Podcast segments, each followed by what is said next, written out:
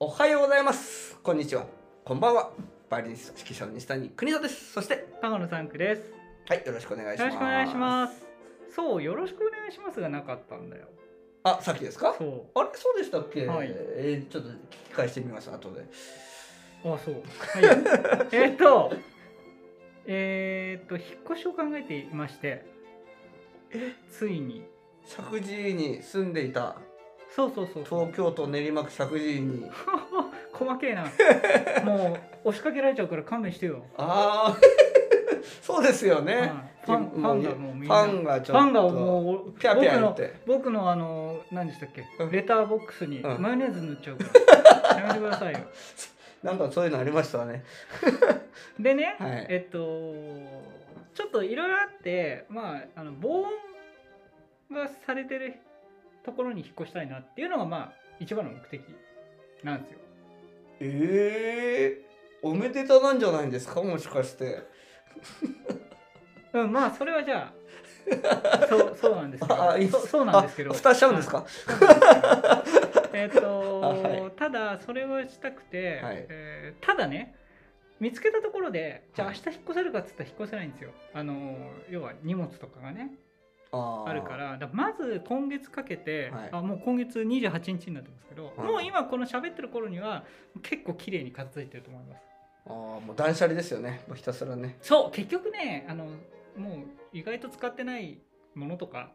あの買ったけど使ってないものとか、はい本とか、はいうんそういうものはね処分どんどんしていかなきゃなんですけどえっとねなんだっけえーそうそれで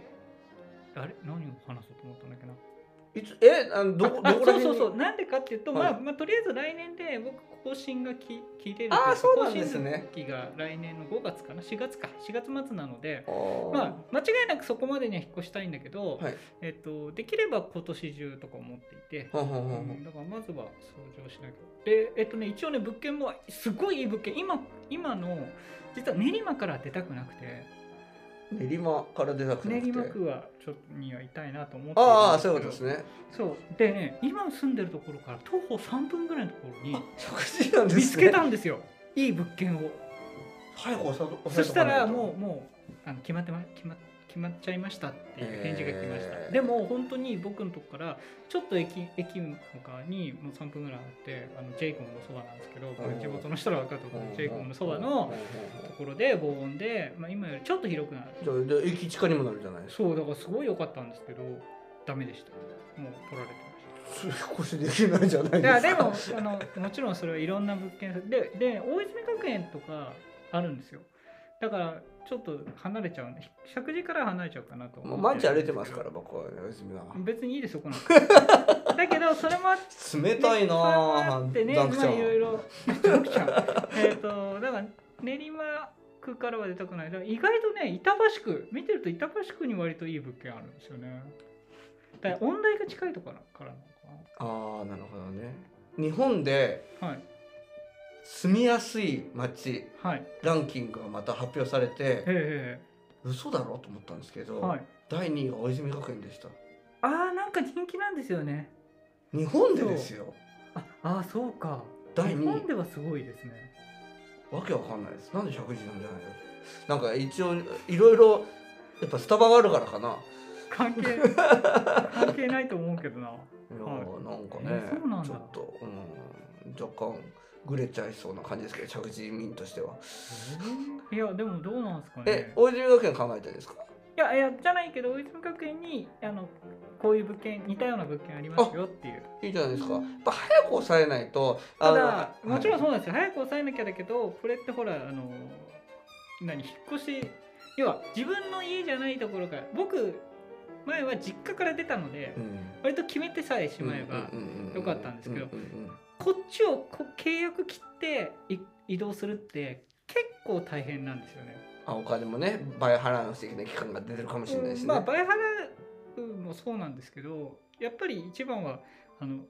やめますって言ったけど決まってないっていうパターンもあそれはちょっと出ちゃうのでなんかその辺がやっぱり出る出るぞもうこのここ要はあの出る日を決めてうこんこまでには出るって決めて、この月には出るっていうのを決めて動かないとまあ難しいなと思ってるので一応12月見れるだから今はちょっと一旦物件探しはやめて、えーとりあえずまず部屋を片付けなきゃっえ出ることをするってことていう12月にもう出るって決めてうんから探さないと11月頭とか10月末とかから探さないとうーん1ヶ月前に言わなきゃいけないので出ますってどうなんですかねその探すタイミングその見つけるタイミングっていうのもやっぱり4月とかっていうのはさ3月4月一は番多い、やっぱり多いからうんまあ開くのも多いんでしょうけどうね、ん、開逆くのにも多ねいけど入るのも多い入るのも多いからだからタイミングはいつが一番いいタイミングとして移動できるの一応ダックさん一応年中 OK じゃないですか一応ねうんいつでも契約できるからうんまあねする方はねだえけどその年間契約だから例えば11月に切って差分差額分もらうことできない年間契約とかじゃなあいれどどどいいどういうふうになってるんですかそのすいませんあ日本で僕アパート入ったことないのにどういうふうになってるいやいや要はじゅ2年二年更新なんですよ更更新新料を払わなきゃいけない別にいつ出てもいいんですよあそうなんですだねけど1か月前に出るって言わないそとうまあ、その月翌月まで払ってくもだうお金払さういしまあ日割りでできるとこあろもそうなありんまですすけどねまあ、そこはもったいないけど、まあ、そこはもうしょうがないコストとして見てはいますけど、あいでつもでも出られるんですねじゃあ一お応金さえ払えば、あなるほどうん、だからお金さえ払えば出られるのじゃあでうんお金で解決はできるんだけど今そこまで切羽詰まってはいないんでもう来週出たいとかまでは切羽詰まってないんでただもう今の今ベッドとかそういうものを全部、まあ、ベッドだけかなは全部もう捨てて、えーまあ、洗濯機は持ってきますけどあのベッドもまあ買いたベッドももうよだってきたんで買い替えたいと、まあお、サイズも変えなきゃいけないし、はいはいでそう考えるとええうんっ、となんか今、ねうん、はい、えーまあそのタイミングでまあうん5月までは本当は来年5月まではいられるんだけど、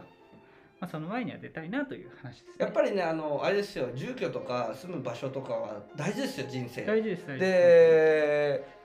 僕は結構風水信者すはいなんですよ、はい漢方も好きだけど風水も、はい別に中国が大好きっていうわけじゃないですけど、はい結構好きなんですよはい、だから考えてやってくださいそこら辺も はい、なん何何のアドバイスでもらってないからちゃんとあの風水であー玄関はこれあー西向きかな北口向きかなとかあーじゃあベッドはここに置くのを考えた方がいい 僕はねそこまで考えないけどやっぱりね入った時に見に行ってあの内内覧っていうのうん内見っていうの、はいはいはい行った時の雰囲気は感じますよあここやばいああわかるんですかそそういうんな直感ありましたっけありますあります第六感だってあの曲がりなりにも一応占いできる手相を見れ る手そう相をか見れる人間なん手で相だだだから入った瞬間に手がなんかもじゃもじゃし始めたそれは関係ないからそう言ってる手相占い師がいたらそれはインチキだからまあね そんでもやなっぱり直感大事ですよね、直感はじゃあ皆さん大事にしていきましょうそれでは、えータイトルコールいきたいと思います国とのポッドキャスト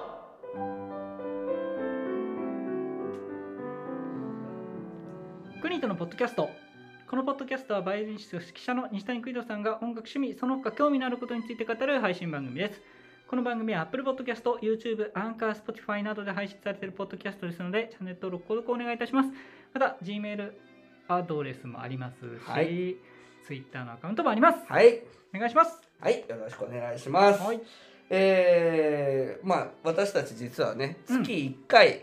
このポッドキャストあーそうですね収録のをして収る録を行っているわけなんですけど、はいえ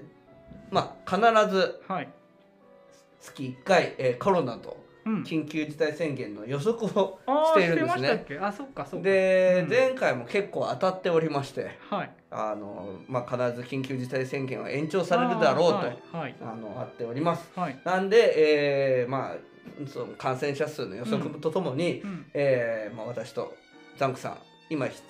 実は9月のえーはい7日なんですけど、はいえーこの配信9月末だと。という28ことなんですけど、あのその頃にまあどうなってるだろうとで、うん皆さんあの私たちの予測を聞いて、うんあ当たってたねとか、うんあ全然当たってないじゃんとかはいあの勝手な、えー感想をしてもらえればなとうんはい思います、はい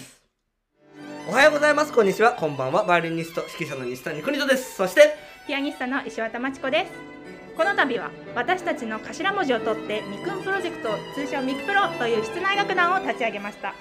早速第1弾第2弾のコンサートを2022年来年に開催いたします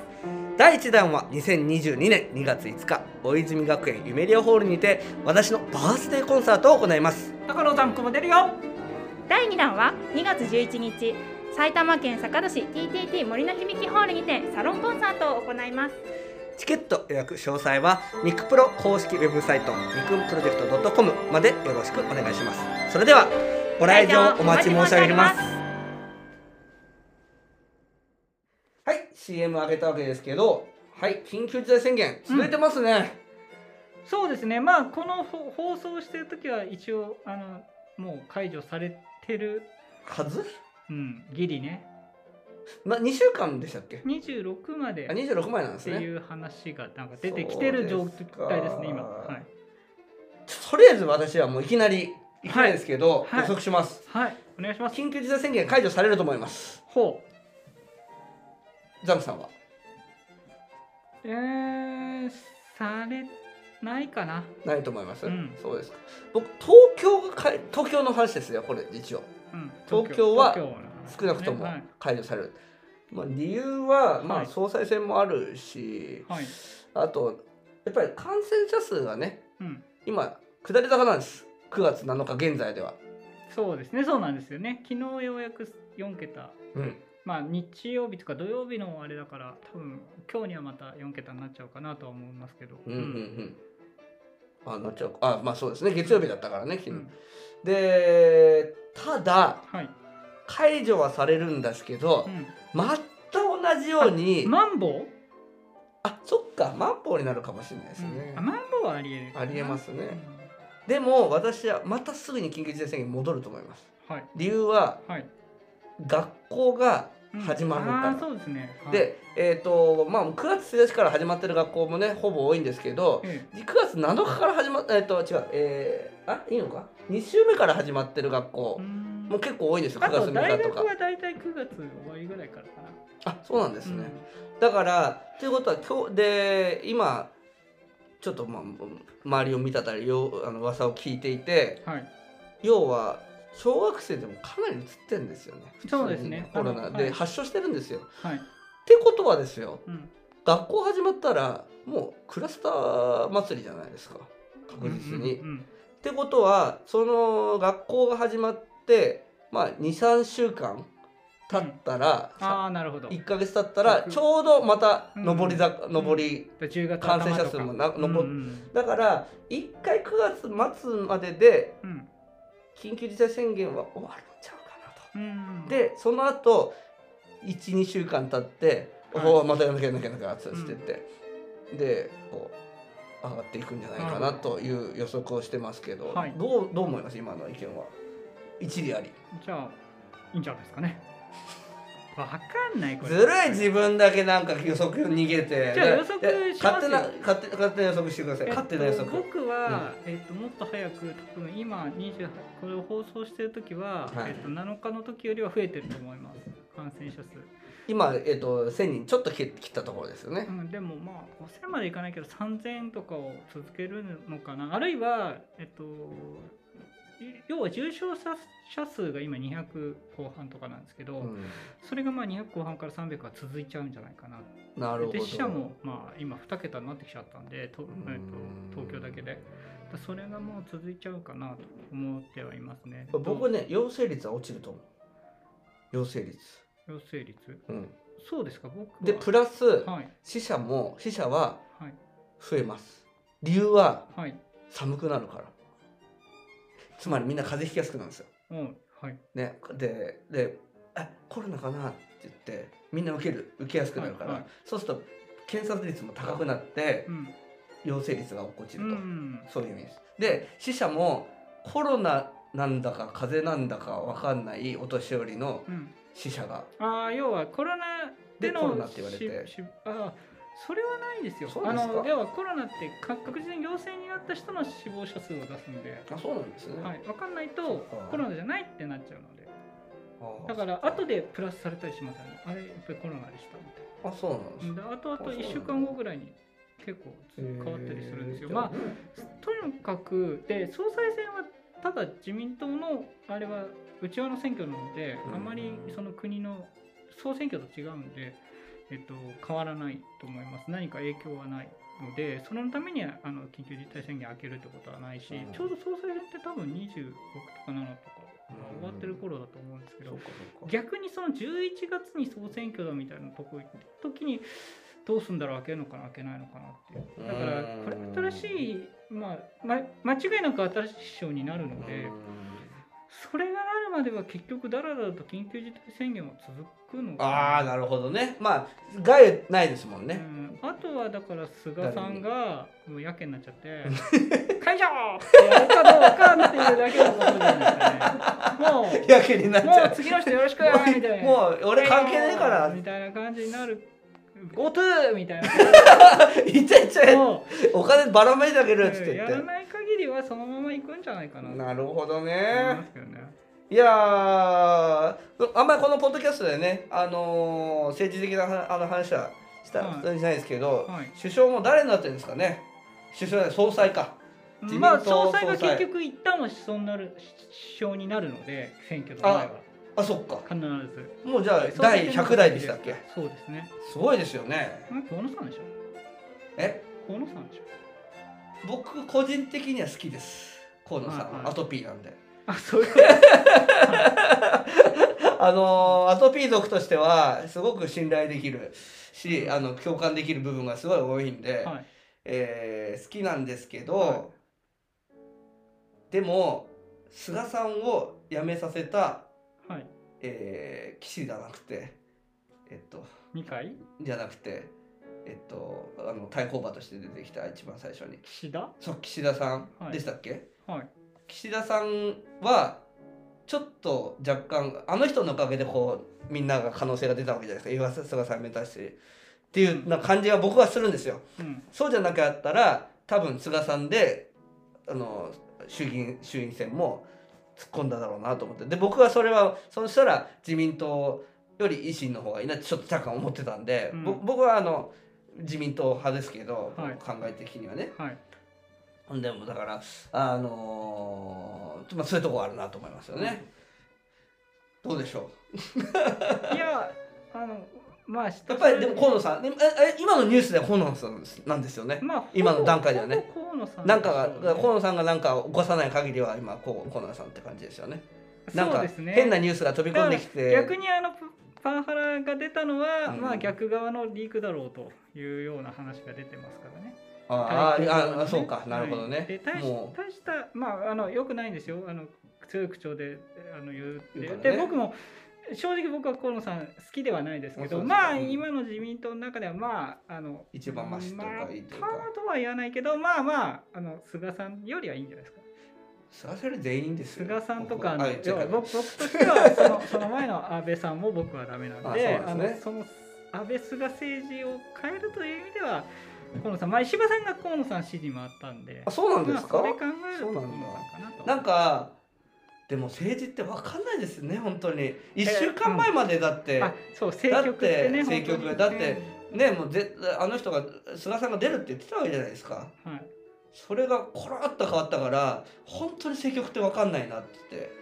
いもうもうだからそうすでごいすねでもまああのニュースも当てになんないですよ本当えにっと言ってたことがこれ全あんま然違りうクイーンとこのポッドキャストなんであんまり、うあの触りだけ言いますけど、えっと、見るとこ見てると流れはわかります。とあそうですかはい、だからテレビビとかそういうあるいはヤフーのニュースとかだけ見てると全く読めないと思います。だからその辺は興味を持ってやっぱりあの生活に関わることなんであんまりそうで政すよ治ねのこと言うとなんか政治のこと言うっていうか今の生活ですね今の社会に対してして何か言うとなんか言われてしまいますけどやっぱり僕らコロナでうんいやそこめちゃめちゃだと僕らの生活ってめちゃめちゃになるなっていうのはなよりますくよね分かったと思うんで分かったねやっぱりそこは少しねあの大人は大人の方々まあ子供もいいんだけど大人の方々は少しやっぱり興味を持つべきだとそう思いでますすねよ。だから投票率をね、そう投票率もうどこでもいいから僕は投票率を上げてほしいと思ないるほます。どね。いやいやまあ、はいまあ早く収まるといいですね本当にね。そうですね。コロナコロナはじゃあちょっと長期予測になりますけど、はいまあゼロにはもうなんか慣れそうもなさそうな感じはするんですけどなんかなんかいずれゼロになってほしいですけどねなんかでもねインフルエンザみたいになればいいと言うんですけど、まあ、インフルエンザとなんかちょっとたちが違うみたいなことを、うんね、性質が違うっていうことを言われていますので、まあ、でも一つはやっぱり特効薬というか、うんあやっぱりそれですかね、うんあのもうワクチンじゃなくてそうで治すね、だ療から薬を本当にイベルメクチンが効くんだったら、あーイベルメクチンも使うべきだし、塩の儀でしたっけあ塩のぎはなんか作ってますね。ねあとイギリスの方でもなんかできたって話をそう、イギリスも書そう,、いてますねそうなんですよ。なんなんか特効薬をいいですねだんだん光がちょっと、そうですね。。嬉しいですすねだって1年前真っ暗だったからただうんこんなに続くとは思わなかったけど、そうですね、さすがに今年こういう話をしてるとは思わなかったですね。 来年もだって分かんないですもんねそうですね。でもまあだからもしかしたらこれがスタンダードなね生き方になってしまうかやもしだーれないだって今までもうマスクなしそうそうあじゃあマスクありの生活ずっとなのかもしれないので、まあそれを踏まえてそれでもできることをやるしかないのかなとは思ったりはしますね。あーアメリカにねやっぱり行く行く行ったりすることができるようになりたいなとかあーそうですねちょっとそこなんですよ今ね毎日見てますあ完の国務省のページどうなるんだろうっつってあアメリカへのそうそうそうそうそう国そうですかビザとかそういうの見てるんですけどね早く収まるといいですはいじゃあちょっとまあ今20分ぐらいなんではい喋ってるのがね、はい。あと23分ちょっと僕ね、はザンクネタじゃなくて国とネタも作ってきたんですよあじゃあそれを言ってくださいよ。ちょっとやってみたいなと思いましてクニトのポッドキャストなん4ですつかほどあるんで、ええー四つもあ んの。じゃい1分ずつぐらいで喋っていこうかなって、はいおまけでね、あはい今回緊急事態宣言ネタだから若干もちょっと面白くないんで少しおまけぐらいははいあった方がいいなと思って、はいモスバーガーのはい大豆ミートってどう思います食べたことありますないです。はいだってね野菜嫌いだもんね違う違う違う違う。だって大豆ミート意味がわかんない。なんでですかだってミート食肉食べべればいいるより野菜の方があのお通じも良くなるしってことですよねこれきっでも美味しくないでしょ。とそれがねうん。じゃあ聞きますけど、はい日清のカップヌードルはい。あれ大豆ミートなんですよ謎肉でしょ。謎肉知ってます。美味しくないですかえっと美味しいと思って食べてはいないです。あそうですか謎肉食いてえと思って食べてないです。あそりゃあねうん。メインではないですよね、うんスそうそうそうステーキ屋で謎肉出てきたら怒りますよねそうそうそう。ララーメンの麺がこんにゃくだったらちょっと。怒るっていうかこうい意図的にい意識的にこんにゃくにするのは分かるんだけど謎肉ぐらいだその入ってるものが大豆だろうとおーね、だってあの僕大好きでチキンナゲットとか唐揚げくんとか食べるけどあれ何の肉だろうっていつも思ってますからね、確か うん、鶏肉ってにい確かにうね多分カタカナで鶏肉って書いてある怖い怖い感じのやつだと思ってるこんにゃくスパゲッティって美味しい美味しくないの美よ味しいですよ俺食べたことありますもん僕は無理で結した構好きです多分ねついてたあのタレというかソースがあ欲しくなかったのかもしれないけど、そうなんですねうんもうただこんにゃくケチャップ味のこんにゃくでした、うんじゃあ次いきますね、はい僕ね夢見たんです最近、はいはいあの高校3年生ぐらいではい大学受験なんですけどええ漢字テスト感じをでやしたるは夢で、い漢字が覚えられないうんですごく焦ってうんで音大に行くんですけど、はいなぜか漢字ができなくてすごいグレて、はいもう音大なんか日本の音大なんか行かないって言って、はい怒ってるみたんですけど、ええどう思いますか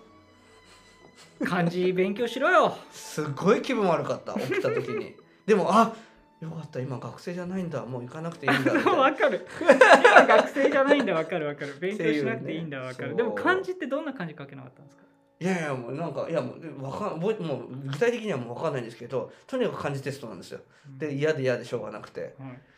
まあもともと得意ではないですけどねじゃあ次、はい次はい、えー今日ねドトール行ったんですよはいねどこのえー、石神井のあ駅前のはい、はいでまあ若いというか10代ぐらいかな可は愛いい女の子がね、はいパンをや焼いてはい作ってくれたんですよはいもうそれだけで、はいなんていうのかな嬉しくなっちゃうはい自分がいるってのはやばいなと思いまして、うんやばいですだってだって何とも思わなかったの今までうんだけど、うんそのもう女の子がそうやって作ってくださってるへりくだったなうんもうくださってるうんそれだけでなんかもお金払っうてありがたいんものそうなんか対価を払ってるかなんらか申し訳ない気持ちになっちゃうぐらい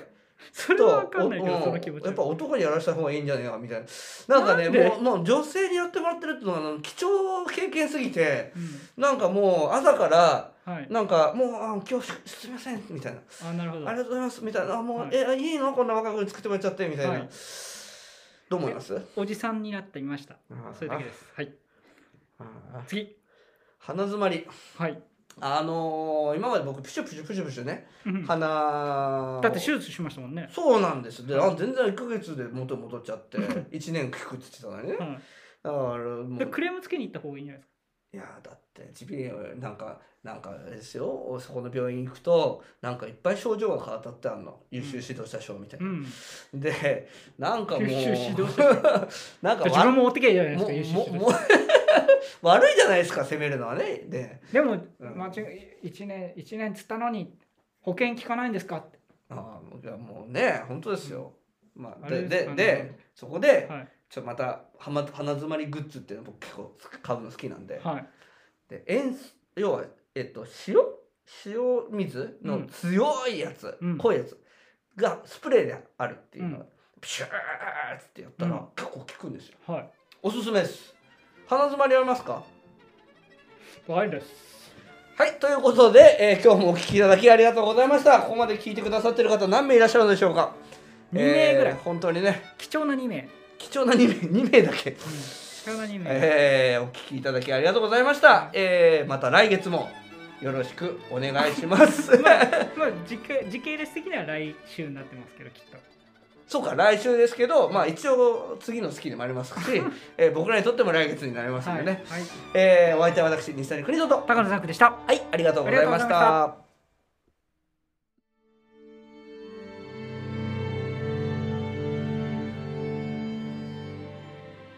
おはようございます。こんにちは。こんばんは。石神井インターナショナルオーケストラ音楽監督の西谷邦人です。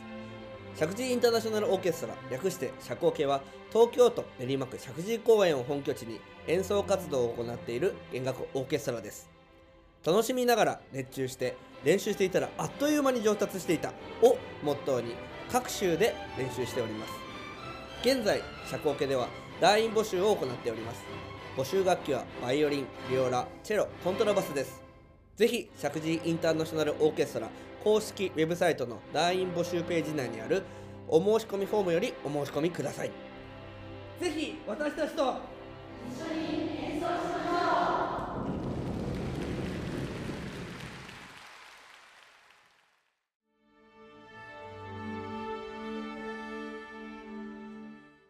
おはようございます。こんにちは。こんばんは。国とインターナショナルユースオーケストラ音楽監督の西谷邦人です。国とインターナショナルユースオーケストラ、通称国東家は、練馬区石神井公園を本拠地に置く6歳から高校生までの学生のための弦楽オーケストラです。現在、国とインターナショナルユースオーケストラでは、団員の募集を行っております。募集楽器はバイオリン、ビオラ、チェロ、コントラバスです。ぜひ、国とインターナショナルユースオーケストラ公式ウェブサイトの団員募集ページ内にあるお申し込みフォームよりお申し込みください。ぜひ